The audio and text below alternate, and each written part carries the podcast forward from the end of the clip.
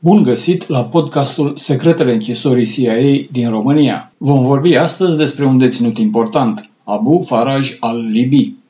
Abu Faraj a fost capturat în Mardan City, în Pakistan, pe 2 mai 2005.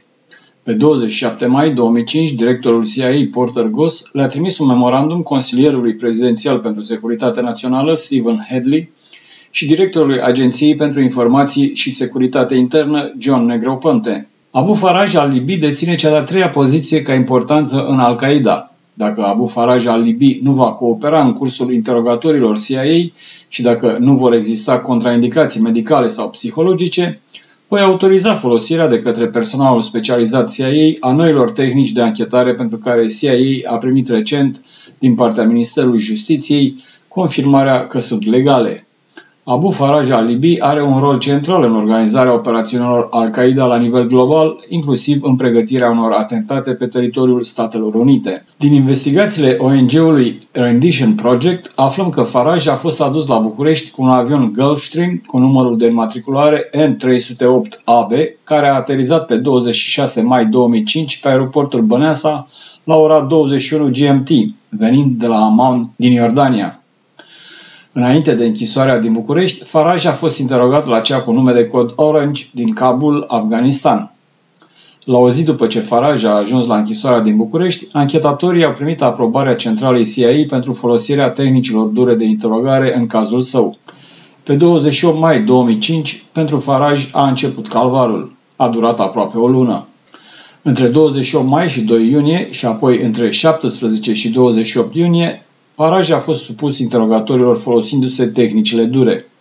Abia pe 12 iulie 2005, centrala CIA le-a cerut celor de la București să-l întrebe pe Faraj despre Abu Ahmad. Înainte de asta, interogatorile lui Faraj s-au axat pe planurile operațiunilor Al-Qaeda sau pe obținerea de informații despre liderii rețelei, mai ales despre Hamza Arabia și Abu Musab al-Zarqawi. Pe 13 iulie 2005, Faraj a negat că l-ar cunoaște pe Ahmad sub acest nume sau sub altul. Două zile mai târziu, centrala CIA nota că nu crede că Abu Faraj spune adevărul și l-a cerut celor de la București să reia interogatorile pe tema asta. Cum nu au primit niciun răspuns, cei din centrală au revenit cu solicitarea pe 12 august. E greu de crezut că Faraj nu-l cunoaște pe Kuwaiti. Un posibil motiv pentru care minte ar fi că vrea să-l protejeze. În consecință, vă solicităm să reluați cu prioritate interogatoriului Faraj pe tema relației sale cu Kuwaiti. Două zile mai târziu, Faraj jura că nu-l cunoaște pe Kuwaiti. A sugerat însă că un oarecare Ahmad al Pakistanii, împreună cu Marwan al Jabur, ar avea grijă de familiile celor din Lahore, din Pakistan. Faraj însă nu are niciun fel de relație cu pakistanii, a declarat acesta. După un timp, Faraj a început să se plângă că nu mai aude. Anchetatorii au spus să nu se mai prefacă, crezând că e vorba de o tehnică de rezistență la interogatorii. Cu toate acestea, în 2006, când a ajuns la Guantanamo, Faraj a primit îngrijiri medicale pentru problemele sale cu auzul.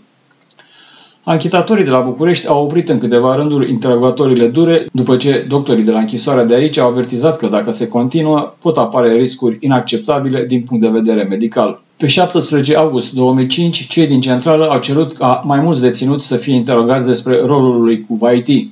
KSM a negat că acesta ar fi curierul lui Bin Laden, dar Amar al-Baluchi a spus că în 2002 Kuwaiti a lucrat pentru Faraj.